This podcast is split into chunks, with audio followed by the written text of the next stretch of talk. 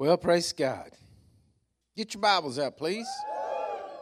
And if you would, go to the book of Revelation, all the way to the end. Revelation chapter 12. Now, I started preaching this message Wednesday night, and I'm going to brush over some. If you really want to get all of it, you'll have to go back and watch the Wednesday night message. But uh, uh, I'm still talking about the Holy Spirit, but in all of the I don't know. Sometimes I just kind of, you know, run off over here a little bit for a little bit. So uh, it all fits in your notes if you're a good note taker. And so the title of the message this morning is Three Mighty Weapons. Everybody say Three Mighty Weapons. I'll say it like you like it's something really good. Say Three Mighty Weapons, you know, like yeah, like you really got something good. You don't, you know, like I gave you a little penknife. I'm going to give you some mighty weapons this morning. And so it says here in Revelation chapter 12, verse 7 And war broke out in heaven, and Michael and his angels fought with the dragon, and the dragon and his angels fought, but they did not prevail. Nor was place found in them in heaven any longer. So the great dragon was cast out, that serpent of old, called the devil and Satan, who deceives the whole world. He was cast into the earth, and his angels were cast out with him. Then I heard a loud voice saying in heaven, Now salvation and strength and the kingdom of our God and our power and of his Christ have come. For the accuser of our brethren, who accused them before God day and night, has been cast down, and they overcame him by the blood of the Lamb and the word of their testimony, and they did not love their lives to the death. Amen? Okay, so I, I, like I said, I'm gonna I'm gonna brush over some of this, but if you really want to get the depth of it, you got to go back. You got to listen to Wednesday night's message. But you see this scene taking place in heaven. The angel, the the the, the devil rises up against God, and it's all over within a second. In, in Luke chapter 10, Jesus said he saw Satan fall from heaven like lightning. So there was not really a fight. There was not really a battle. It was not this, you know, like the Super Bowl the other night. You didn't know who was going to win, right? I mean, it was it was no there was no deal. He rose up and he was gone, right? And so don't ever let that let, let Hollywood or anything else put the imagery in your mind that you know, like oh my gosh, Jesus just barely won, pulled it out in the last seconds, you know. And so anyway, no, no, no, no. That's not the way it worked. Like lightning. That's a that's a that's fight now, right? That's punch. So, anyway, what I want you to see here is that you have an enemy. He got cast down to earth. We live in this world. It's a fallen world. It's not the way it was supposed to intend to. It's not the Garden of Eden. It is a fallen world. There's a curse upon the world. This is the way it is. The devil is down here. You just got to have to learn to deal with it. There's no safe place to get. It's like I've always thought about, and, and some of you may not agree with me because we're, you know, we're country people, we're kind of out there, but that's okay. You can have, you can be in disagreement, still love me, okay? Amen? But like, I never have been much of a prepper. And I, I'm prepped in areas, all right? But I, because I, I, I've always said, and no matter how much food I could prep, and no matter much how much I had, I'm going to end up giving it all away. To everybody comes along, all I'm going to do is extend things longer. So I got to believe in miracles. I got to believe, you know, that the bag of rice never runs out. So I have spent all my life trying to really focus in on that and said, God, I got to have miracles because there's too many people I got to feed. Hello? Okay. So anyway, because I'm not going to crawl in a hole and let everybody else starve. But we live in a fallen world. But according to Romans 8 37, God created you and called you to be an overcomer. The only way you can be an overcomer is you have to overcome something. Y'all hearing me? You cannot be an overcomer unless you overcome something. You're just over, or you're a comer, or you're overcome, but you cannot be an overcomer unless you defeat it. Right? Jesus said in Matthew 11, 12, He says, Man, the kingdom of heaven suffers violence, but the violent take it by force. There's times as a Christian you have to be violent You're not violent towards humans. You're not violent towards humanity and what's going on down here. You're violent towards the enemy who wants to destroy you, who wants you to deceive you, who wants to lie to you, who wants to come into your life and whisper in your ear and keep you in depression and th- make you think that nobody loves you and no, nothing's going to ever go your way and there's never going to be a brighter tomorrow, that it's just going to get worse and worse. That enemy, that liar, that one that whispers to you that's who you're defeating. That's who you're always fighting. Amen. Okay, so so you got to understand this is the scene, but you God didn't say, "Oh well, guys, I know it's going to be tough, but when you get through with life, I'm here for you. Just do the best job you can." That isn't what he left us with. No. He said, I'm going to leave you mighty things here on this earth that you can fight, you can defend, you can win, and you can overcome for me. So you can be called an overcomer. Hello? Okay, so, and I, am just brushing through this stuff. Like I said, you got to go back if you want the in depth part. Ephesians 1 and 20, I showed you where all authority and power has been given unto Jesus in heaven and on earth. Over every spiritual dominion, Jesus is in charge. There's no higher authority, no higher power. No matter what the devil says, no matter what he lies about, he's not in charge. Now, I want you to go to this one, Colossians chapter 2, verse 15. And then I'm going to kick off with the rest of this. I want to show you the three mighty weapons this morning. I teased the church Wednesday night. I preached all the way down to right here, and then I didn't tell them what it was. I said you got to come back Sunday morning to hear it. Colossians 2:15. It's talking about Jesus. He says, having disarmed principalities and powers and made a public spectacle of them, triumphing over them. Jesus is King of kings, He is Lord of lords. Hello? Jesus is. The devil's not, Jesus is. The devil has authority over this world to walk in this world and to deceive people who want to be deceived, but he doesn't have authority over Christians who can come up and say, No, stop. What are you talking about? This is not what the word says. But if Christians don't rise up, you know what? He'll sit there and lie to you all day long. Listen to me. If Christians don't rise up, he'll lie to you all day long. He'll tell you you're not going to make it. He'll lie to you, say you're never going to overcome, you're never going to win. He'll lie to you all the time. He's always running a bluff on you. Always. But what are you going to do? You're going to call his bluff? You're going to say, You want a piece of me? Come on, big boy. Because Jesus is in charge and he lives in me. And greater is he that's in me than he that's in this world. You're in the world, He's in me, you're defeated. But Christians got to rise up and do something about it. So let me give you the first weapon. Now you're gonna you're probably on the edges of your seat. I hope. And I'm going to tell you these three weapons, and then some of you are going to say, "Oh, well, I knew that." And if you do, I'm telling you, you miss it. Because what I'm preaching this morning to you can change your life forever.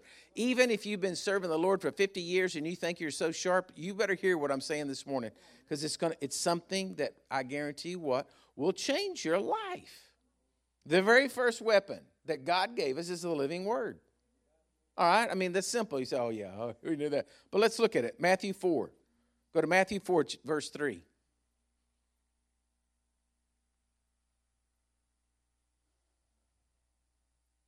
Now, I don't want to hurt your feelings, but we use a term in generally, and we talk about, we say, oh, well, the devil's really after me today. Well, technically, Beelzebub, the prince of darkness, is probably not the one dealing with you.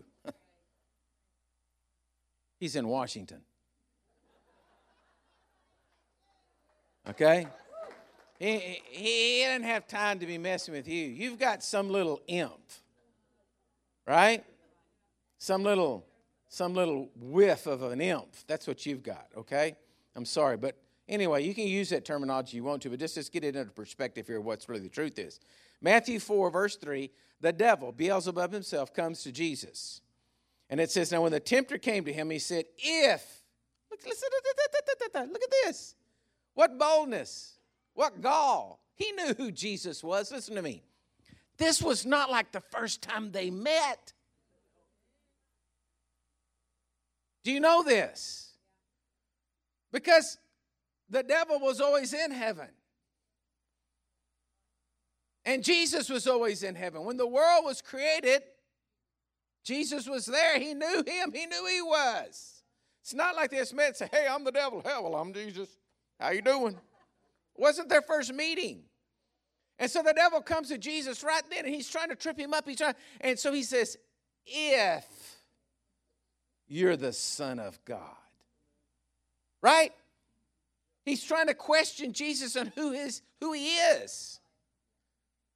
He knew he's that's the way he works. He tries these little deceptive practices, these little deceptive words coming at you to try to get you to question who you are as a Christian. So he says, If you're the Son of God, command these stones to become bread.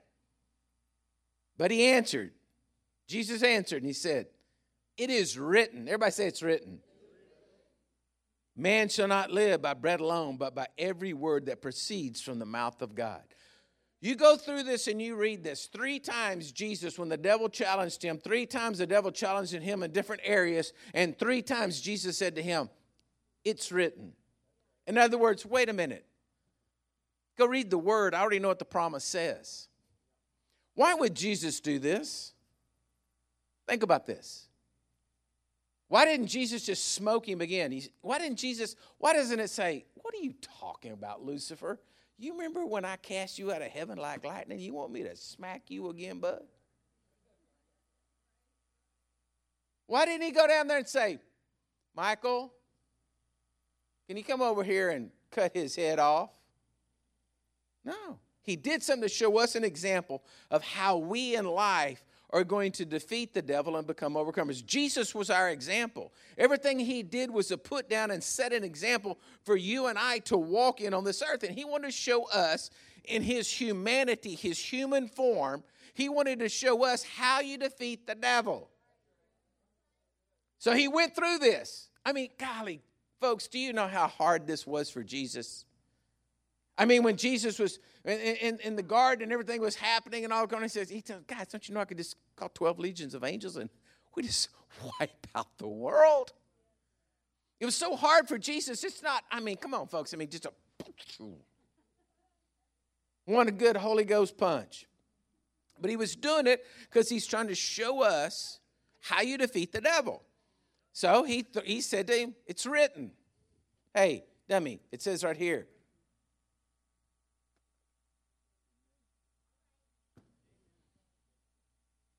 And so what happened? Well, the devil's. so then he had to try again the next one. Then, oh. And then the devil says, I'm going to flip it up here. I'm going to use word on him. So he quotes Psalms 91 throw yourself down. So he starts quoting scripture. The devil's quoting scripture.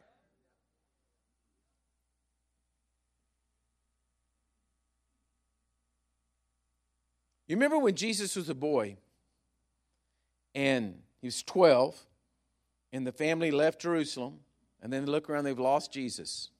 How do you think Mary felt? I mean, this is another whole message. How did Mary feel when she lost the Son of God? Pretty big responsibility there. Look around, where's Jesus? I don't know. So they go back and they find him, right? And in verse 49, Luke 2 49, it says, They said unto him, Why did you what, he said to them, Why do you seek me? Did you not know I must be about my father's business? He's sitting in the temple and he's talking to all the Pharisees and Sadducees. Going, he says, He's got father business to do. He's 12. You know, Mary wanted to just pinch his head. Right? But what do you do? It's Jesus. But Jesus then again said over in uh, John 5 19, he said, Jesus answered and said to them, Most assuredly I say to you, the Son of Man can do nothing of himself, but what he sees the Father do, for whatever he does, the, the Son does also. So Jesus said, What I'm doing, I'm doing because I've seen my Father do it. You see that?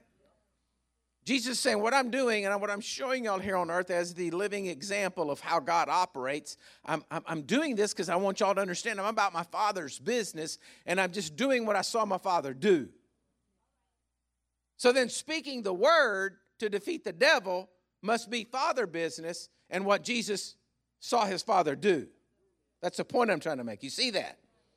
It's not like this is just a little weapon. This is the this is how God Almighty operates.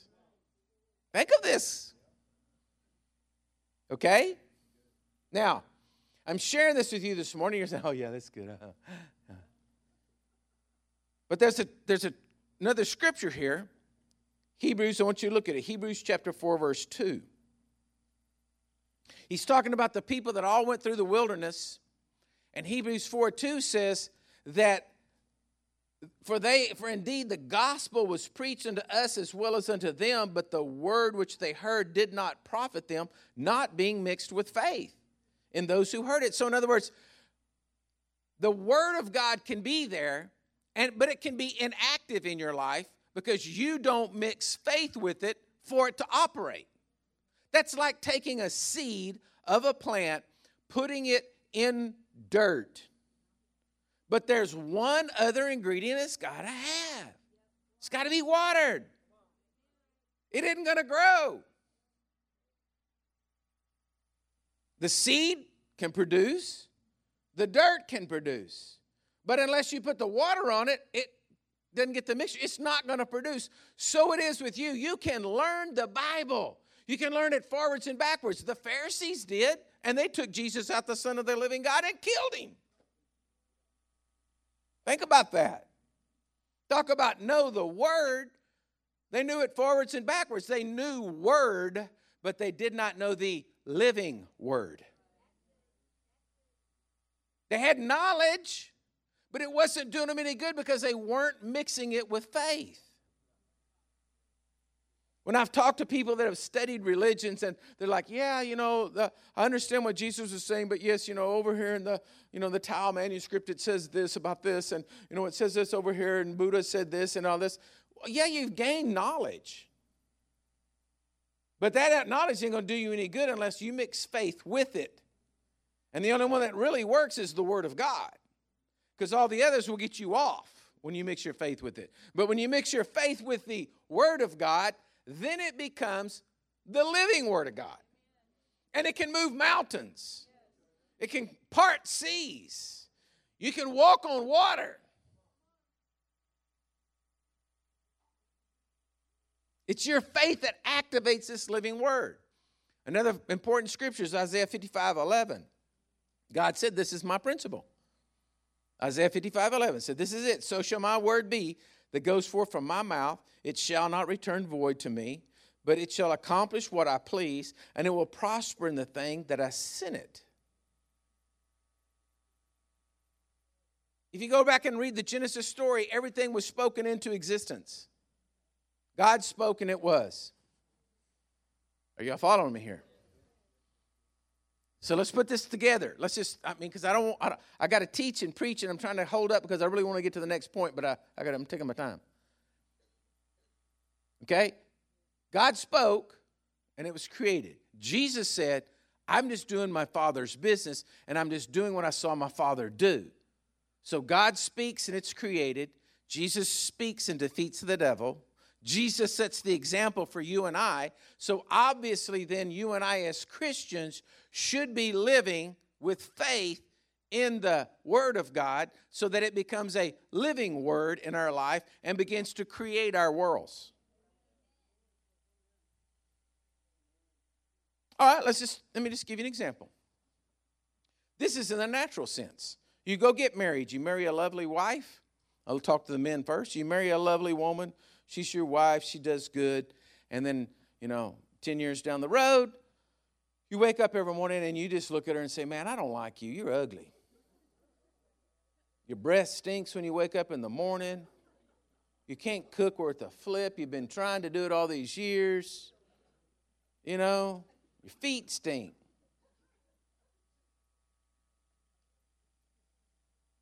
And you do this on a consistent basis. How do you think your marriage is going to be created? Huh? I mean, you better be checking to make sure she doesn't have rat poison under there somewhere. Am I right? Your words are going to create a hostile situation. On the other side, you wake up every morning and say, You're the most beautiful thing in the world. I love you. I just can't imagine living without you. You are my, my Valentine all year. I, I just, I adore you. I adore everything about you. I adore the way you walk. I adore the way you burn the bread and scrape it. I love it. the, the taco shells. I just love the taste of burnt taco shells. It excites me when you say, We're having tacos.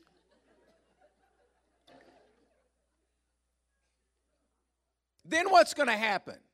You're going to create a world that's a good world, that's a, an environment for all kinds of things and love and, and, and cherishing and, you know, right? All happening, flowers in the house, right?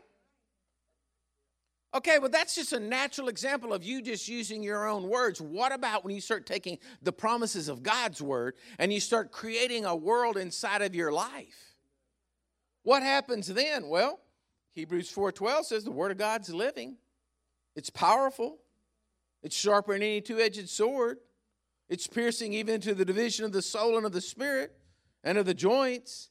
It's a mirror and a discerner of the thoughts and the intents of the heart. And there's no creature hidden from his sight, but all things are naked and open to the eyes of him and who must give an account. The Word of God's a living Word. It has the ability to cut through anything, no matter what. I don't know about y'all, but I like to be around people that are positive. I don't like to be around negative people. I don't like to be around critical people. All right? Everything may be bad, but we don't have to talk about it. Let's get some positive going. Hello? Because when I sit around, then I just get into it. And then I become critical. And it gets all over me. And then I'm just sitting around saying, well, you know.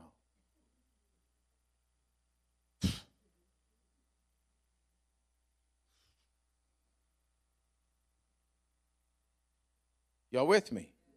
And that's not what God intended us to do. God wants us to be the positive force on this earth.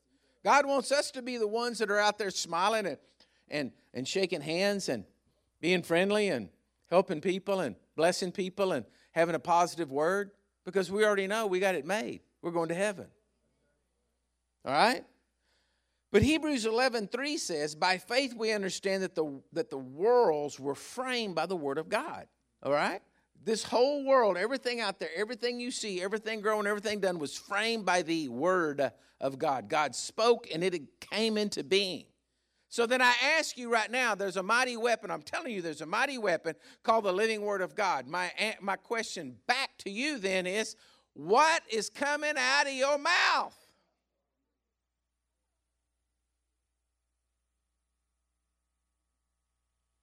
It's that simple. If you don't have good word coming out of your mouth, it would be better for you to be struck dumb like Zechariah. Zechariah would have prevented John the Baptist from ever being born had the angel not shut his mouth. And I think, would it not be a, a good life experience for us to be struck dumb once in a while? Like you're just in the middle of complaining. I tell you, ain't nothing. Get you change your talking, right? Boom, struck dumb. Can't speak. Can you imagine that? The angels, you know, I, I don't know how it works, and I'm just kind of painting with a broad brush, but like, can you imagine the angel is listening to what he's saying, and he's like, oh, You're an idiot. You, you, I can't believe that you're talking like this. I'm Gabriel, sent by God, a messenger to you to tell you that you're going to have John and this is what's going to happen. And you're sitting here questioning me if it, how's it going to happen?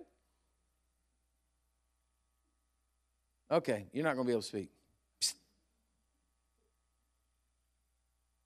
So then Zechariah had to stop and think, you know, it's, I'm thankful, Lord, that you just struck me dumb and didn't just smoke me right here.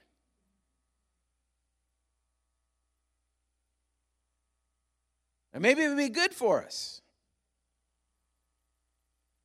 Once in a while for the angel just to strike us dumb so that we would realize that God is moving in our life and He's trying to get us to speak. And we've got kingdom business to be doing in life. And what's coming out of your mouth is going to frame your world because that's how God does it. That's family business. It's not that you're a crazy person, it's that's family business. But the word will not profit you unless you mix it with faith. So, how do you mix faith with the word? Well, you believe that what God said is more true than what you're seeing with your eyes. There's no other way about it.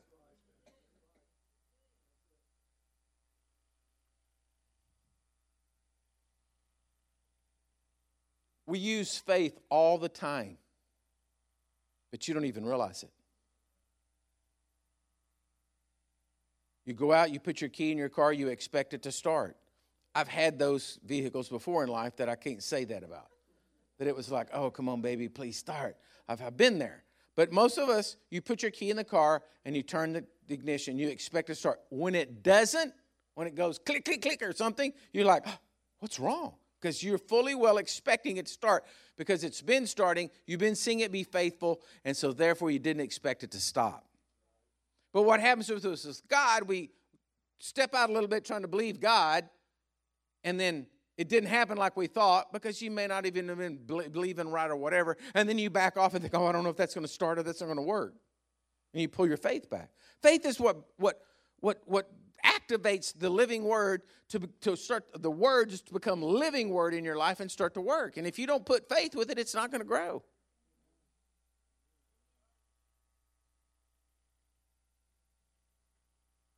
Yeah, it takes effort on your part. Okay? It takes effort on your part. You got to get the word. You got to you got to know what the promises are.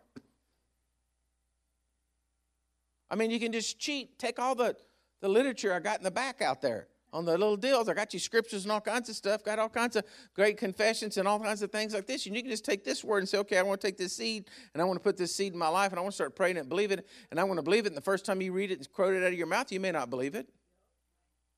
But eventually, you are going to start rooting the weeds out of your life and you're going to start getting all that other junk out of your life. And the living word is going to become a mighty, mighty weapon for you.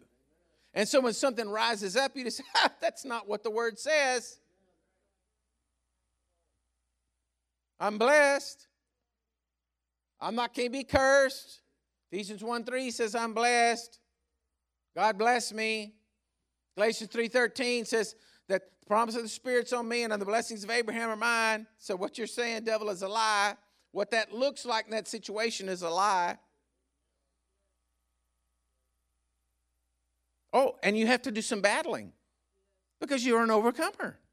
But you can do it because that's who God created you to be, is to be an overcomer. So what do you do? You take the word and you beat the snot out of it till it goes away.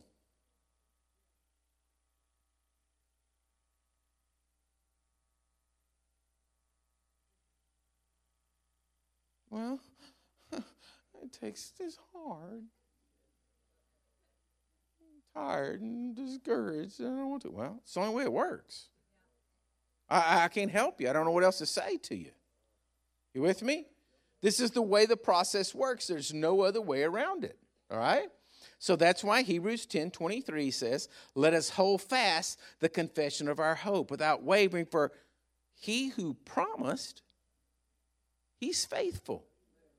God's faithful. His word's going to come to pass because He's already said it's the principle of my life. The word works. My word will not return back to me void.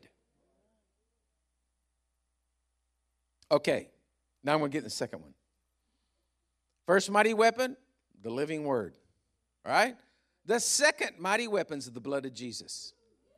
Now, said in Revelations 12 11, the scripture we read before that, it says, And they overcame him by the blood of the Lamb and by the word of their testimony, and they did not love their lives to death. They overcame by the blood of the Lamb.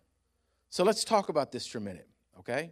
In 1 Peter 1 and 18, 1 Peter 1 18, it says, Knowing that you are not redeemed with corruptible things like silver or gold from your aimless conduct you received by traditions of your father, but with the precious, precious blood of Christ as a lamb without blemish, and without spot. I told y'all in the last few weeks about talking about the blood of Jesus that that the blood is what Jesus poured his own blood out on the mercy seat, and it's the blood that's crying out for you. There's no more need for sacrifices of animals, and there's no more need of an altar down here on earth to pour the blood out to. Jesus has already taken place, care of that, it's already taken place in heaven for you and for me. Amen? But let's talk about this whole principle about blood for a minute, all right? Go in the Old Testament, go to the book of Exodus, chapter 11. Exodus 11, verse 4. That's where I'm going to start. now, this is after all the plagues have taken place in Egypt, and the last one's going to take place is the angel of death is going to come through, and the firstborn of all of Egypt is going to die. And so this is what it says. Then Moses says, Thus says the Lord, about midnight I will go out into the midst of Egypt, and all the firstborn of the land of Egypt shall die from the firstborn of Pharaoh, who sits on his throne, even to the firstborn of the female servant who is behind the handmill, and all the firstborn of the animals. And then there shall be a great cry throughout the land of Egypt, such as is not like before, nor shall be like it again. But again, none of the children of, of Israel shall a dog, listen, listen to what it says. But against none of the children of Israel shall a dog move its tongue when I was reading that, I just started laughing. I was like, yeah, so the little yapper's not going to bark. Right? That's what he's saying. He says, I'm going to move through, but it's going to be so profound. Everybody, the firstborn that's going to be dying, everybody's going to cry, be crying out in the land, but there isn't even a dog going to bark at anybody from Israel. So that lets you know the dominion of God that he's saying, man, all the way down to the little yapper I'm in charge. And even they got more sense than the Egyptians did. So he goes on, he says, that they may know that the Lord does make a difference between the Egyptians and Israel. And all these your servants shall come down to me and bow down to me, saying, Get out, all the people who followed you. After that, I will go out. Then he went out from Pharaoh in great anger. Okay, now just stop right there for a second you got to look at the whole history of what went on, right? In the days of Joseph, all of the land had come under famine.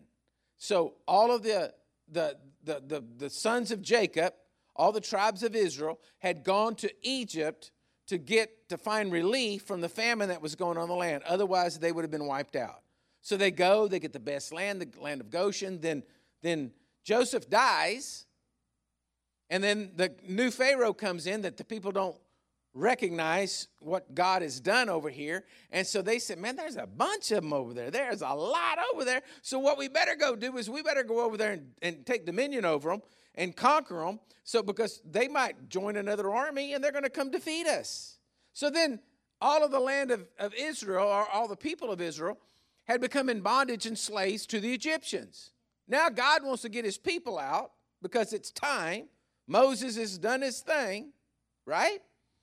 And so it's time for him to leave, but Pharaoh won't turn loose. So God's trying to make him turn loose. And he won't turn loose, and he won't turn loose, and he won't turn loose. And finally, God says, okay, this is what's going to happen. The death angel's coming. But believe me, he said, this is going to be something that ain't nobody's ever seen before. They are going to, even the dog is going to be silent. Nobody's going to be saying anything. They're going to know that I'm walking through the land, okay? Now go over to chapter 12. Exodus 12. Verse 1. Now the Lord spoke to Moses and Aaron in the land of Egypt, saying, This month shall be the beginning of months. It shall be the first month of the year to you. In other words, your whole life is about to change, and you might as well say your life is starting today. Speak to all the congregation of Israel, saying, On the tenth of this month, every man shall take for himself a lamb according to the house of his father, a lamb for a household. And if the household's too small for the lamb, let him and his neighbor next to his house take it according to the numbers of the persons, according to each man's need. You shall make for the, you shall make your count for the lamb. Your lamb shall be without blemish as a male. The first year you shall take it from the, the sheep or the goats, and you shall keep it until the fourteenth day of the same month. Then the whole assembly of the congregation of Israel shall kill it at twilight. They shall take some of the blood and put it on the two doorposts and on the lintel of the house where they eat. And it shall be, and they shall eat the flesh on that night, roasted in fire with the unleavened bread, and with bitter herbs they shall eat it. Do not eat it raw nor boiled at all with water, but roasted in fire. Its head, its legs, its entrails, you shall none of them remain until morning, that, that, that it remains until you shall burn with fire. And thus you shall eat it with a belt on your waist, your sandals on your feet, and your staff in your hand. So you shall eat in haste. It is the Lord's Passover. For I will pass through the land of Egypt that night, and I will strike all the firstborn of the land of Egypt, both man and beast, and will uh, and against all the gods of Egypt I will execute judgment. I am the Lord. Now the blood shall be a sign for you on the houses where you are, and when I see the blood, I will pass over you, and the plague shall not be on you or destroy you when I strike the land of Egypt.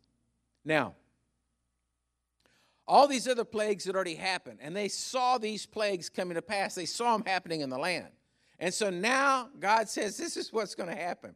I just want to ask you this Do you think anyone was stupid enough to not follow those instructions? Because I know that if I would have been there and I'd have seen God doing, man, I would have been out there sleeping with my lamb to make sure that nothing happened to him, right? And I would make sure there was ample blood on my door. I wouldn't want to, you know, because I've always thought about this. If I went home to my wife, I really feel like we need to sprinkle blood on the outside of our house on the door. She's going to say, Are you crazy? You can't get the blood all over the house. What are you talking about? But if it was to keep the death angel out, I think we'd all have a different, we wouldn't care that we messed up our paint color. Right? You'd be, you'd be out there, I mean, you'd want it all. You'd drain every drip out, man. You'd be, be right? And then you're sitting in there. Now just think about this. You're sitting in the house and you start to hear the screams and the cries of the people of Egypt. And you're trying to eat. And, and you're trying to keep the kids away from the window. Don't look. Sit down. I mean, folks, this is serious. But you see, as Christians, we don't take what Jesus did for us seriously. Some preacher preaches about the blood and they say, oh, that's, that's, I don't like that. That's freaky. We don't think about the blood. We all, we all try to spiritualize everything to the extent that it just becomes a fairy tale to us. But, folks, let me tell you something the blood of Jesus is real. And you, as a Christian, how do you put the blood on your doorpost. Think about this for a minute. How do you put the blood on your doorpost? Now, the old Pentecostals used to always say, well, I plead the blood. I plead the blood of Jesus. And they had this, that was what, they, the, the way that they understood it. But what I'm saying to you this morning is, how do you put the blood on your doorpost of your heart? How do you do that? There's only one way to do it that I know of. And that's for you to spend time bowing your knee to Jesus and saying, Lord, I thank you for your blood. I repent and I want it over my life. I want your blood to be crying out for me because I don't want to be the one crying out. You see, we always want to be in control.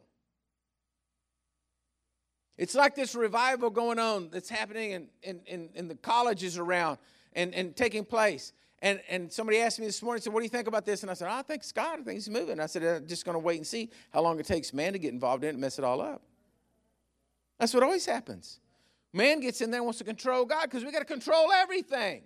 But what happens to how you get the blood on your life is when you start bowing your knee to Jesus and saying, Lord, I just want your blood over my life. I, there is no way I can be forgiven for my sins. There's no way I can, I can work this out. I cannot work works to be good enough, Lord, to be pleased in heaven and your sight. I have to have your blood on my life, on my heart, over my whole self, over my family, over my household, over my children, over my business, over everything. Lord, I need the blood to be speaking over me that I am saved. Now, when you make Jesus Christ the Lord and Savior of your life, when you call out to Him the very first time, you get the appropriation of the blood. But I'm still convinced that because we're walking through a sanctification process. You didn't just get saved and now you're Mr. Perfect. And so you got to have a revelation of the blood of Jesus and what it does for you. And you got to be calling out on that blood when you mess up every time. And you saying, Lord, I repent. I'm sorry. I thank you for the blood. The blood's crying out something for me. What it's crying out is, You are forgiven. The sacrifice has been made. You are forgiven. You have a right to come into the throne of God. And that's how you appropriate the blood when you call upon Jesus' forgiveness. Now, something else I want to show you here. Do you notice it said that they're supposed to eat with their shoes on and all that? And it says, and you're supposed to eat with your staff in your hand. Now, I just brought my walking stick in here this morning because I was uh, this actually was my father's, and so this thing's about probably 100 years old. And uh, I got to thinking about it, and I said, man, what? It'd be kind of difficult. You're eating and you got your staff in your hand, right? You're ready to go. So you're having to eat with one hand. And you know, you're hearing screams outside and everything. You're just holding on to the stick, man you know? And so then I got to think about the staff and why did he do that? Why did he, he why did he say to, to, to get your staff? Why did he say get dressed? Because one reason was because they were showing by faith that they were going to be leaving. But the staff, the staff, the staff, the staff. You know, if you work animals, uh, it, it's like when you grow up as a, a boy on a ranch, a stick is your favorite thing. You always got a stick. You can't do anything without a stick. You got to have a stick. You're gonna have to stick. You going it's for hurting animals. It's for poking. If you've ever, you don't go walk up and slap a, a, a, a cow or something like that. They usually will kick you. And so you got to be distance away, so you don't want to get kicked. Amen. You gotta, you gotta, you get a stick. You can, you can take an animal and you can make an animal do whatever you want to with just a stick. Think about this. You can do anything you want to. That's why you have it. You have the crook on the other end. If you got lambs or something you're catching, you can catch a lamb by the back of him and catch him like that. Don't work on cattle, but it does on a lamb. yeah. Get your arm jerked out. But it, you know, just think about it. It's amazing. You can walk into a pen, and if you know what you're doing, I've seen people who do not know what they're doing. But if you know what you're doing, you can stand in a pen full of a bunch of cattle and you can start cutting them just by one step or another and a stick. And you just can start working them. Their head turns the right way, then you move a little bit and you just start working this out and you sort right through them all and cut whatever you want to, but what's in the staff that's in your hand. Did you know that when David, I was reading this and I was kind of shocked, I never had even really caught it, that when he went to fight Goliath, that he had his staff in his hand? I thought, well, I think I'd have got rid of that stick if you were planning on using rocks. But it's also a symbol of authority. We used to work uh, for a neighbor, go over there and help him work cattle once a year, and and he was an old old rancher and it's kind of cantankerous. And I he carried a box of walking canes in the back of his truck. Because whenever he got mad and lost his temper, he'd go to the water trough and he'd start banging on that water trough until he broke his stick, throw it down and holler at his hand to go get him another stick, bring it over there, and he'd start all over. And as I was reading and I thought about that, I said, man, isn't that funny? Your stick, you know, you're, you're, you're, you're, you're, you're starting to sort through things in life and get things out of the way. Come on, poking over here and moving over here, and you're, you're working your way through the, the, the problems in life. And when I was thinking about all this, it was just like the Holy Ghost dropped in my heart and said, That's what the blood does for you. It's always speaking out over your life. The blood is always speaking out that you're redeemed, you're a child of God, you're born again, you're, you're, you're, you've been made right with God, heaven is open to you, all the things of God are open to you, but you're standing in the middle of the cattle uh, and, the, and the, you know, the, the, animals all around you, and, and you're not sorting, you're not making yourself, you, you got to take the blood and you got to start sorting yourself out, making, getting this path. That's what I told you to do. Frame your worlds, begin to speak, move things around, get things in order, take that staff and use it. And I said, Whoo, Lord, I'm liking this. I'm liking this. It's making sense to me. That's what the words do when you're speaking the word out of your mouth. You're starting to sort, and you're starting to move this deal, you're starting to say, okay, I may be crazy, but I don't want to be crazy all my life. So, Mr. Crazy, get over here, move. Get out of here. I don't want to be crazy. Okay. Oh, Mr. Anger, I don't want you in my life. Get, get, get over here. Get out of the way. Get. Get and then you're going over this, oh, there you are. Oh, Miss Jealousy over there. You just come, oh, get on over on here. Don't want you in my life. Get on. Get on, get on, get on, get on. And you're doing this because what you're doing is, see, you're sitting there using the word, but using the authority given to you by the blood of Jesus because he's made you right. You're starting to just sort out your life. Instead of just sitting back there and saying, oh, I'm always going to be crazy, nobody likes me, I don't know what's going to go on. No, take your staff and hit something. Get something moving. I don't even know how this story fits, but it's so good I got to tell it. Let me see how much time is. Ooh, I'm running out of time, but anyway. So, so you know, when, when I was growing up, and after we were married and all, just you know, I, I, we, we we ran a lot of cattle on on oat fields, and so we would run stockers on it, and so we had this one pasture that we uh, had uh, some mother cows, and we had weaned the calves off of them, and you know, it was it was time, and so uh, we they were down there in the in the, another pen, and you know, of course, they're bawling back and forth. There's always three or four days that this takes place, and so we are having to put hay out. And so there was this hunter that he wanted to go with us. And I didn't want to take him. And uh, my dad told me I had to take him. He was from the city. And uh, he wanted to go with us. And I didn't want to put up with him. And, but anyway, so in this one certain place where we were going to dump, you know, and I don't know if you've ever, I may be telling you too many technical things, but if you've ever been in, used to when it rained and it was wet, when you're starting to dump round bales of hay, it gets all moisture underneath there. And then when you go to flip the tumble bug, the brakes won't catch and won't grab and it won't flip. And so you got to go stick a block underneath the wheel and you got to hold it to where the, the thing will flip over. Y'all, if you've ever done it, you know what I'm talking about. It gets irritating. And so anyway, I, it wouldn't flip. And so I got out and I stuck the block underneath it. We got this guy there. And so I back up and I finally got it flipped. And I was back there cutting the strings off the, the hay.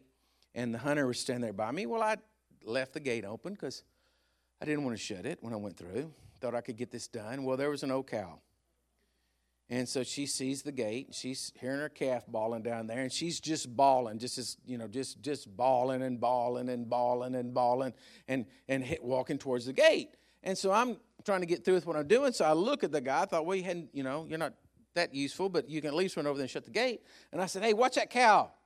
And then I kept cutting, and she's bawling and she's walking towards the gate. And I said, watch that cow. And, and, and, and so she's bawling and walking towards her. And I said, Watch her, watch her. And he just broke, turned and run and bailed in the back of the truck. and I was like, What? And so I, then I took off running real fast and I got right to the gate and cut her off, shut the gate, and I was going back. And I looked at this guy and said, What's the matter with you? And he said, Oh, now I know what you meant. he said, I kept thinking I didn't think that cow was going to attack me, but you got so assertive in, in what you were saying. I just knew that she was going to at any minute. And so I decided to, I needed to get in the back of the truck.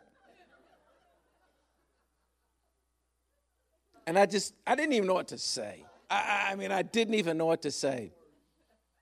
And so the guy's name was Henry. So after that, he got nicknamed Watch That Cow Henry.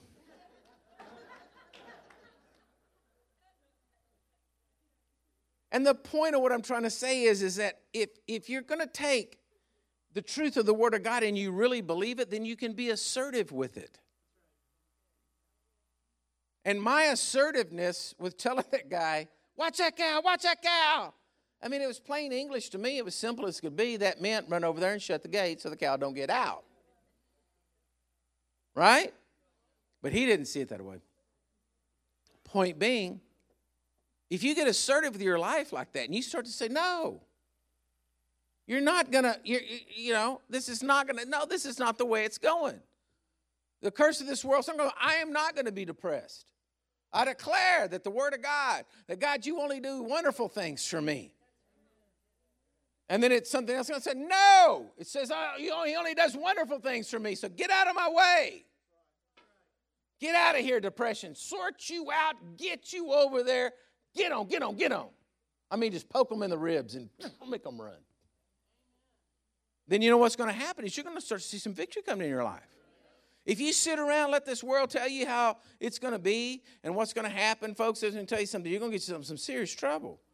If you're listening to your neighbor who doesn't know the truth of the Word of God and they're telling you that's how it's going to be, listen to me. You're going to get yourself in trouble. The only thing that's going to work in your life is the living Word of God, nothing else. And the blood of Jesus made it so. Amen. So, you got to get some, you got some work to do and get busy. I'm going to tell you the next one because I am not going to finish. I got some other stuff on the blood I want to share with you. And so, but the third one is is the Holy Ghost. I've been talking to you about the Holy Ghost. Now just think about this. He gives you the living word.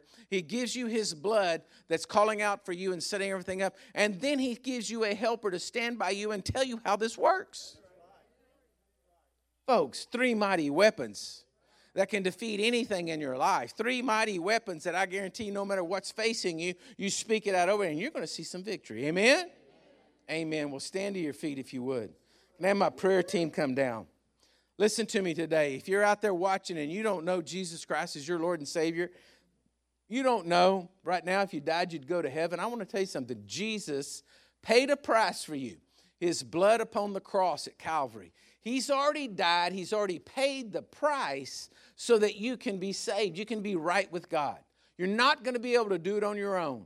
Listen to me, you're not going to be able to do it on. Your own. You can't do enough good works. I don't care how many good things you do for people, there's not enough that you can do to earn your salvation.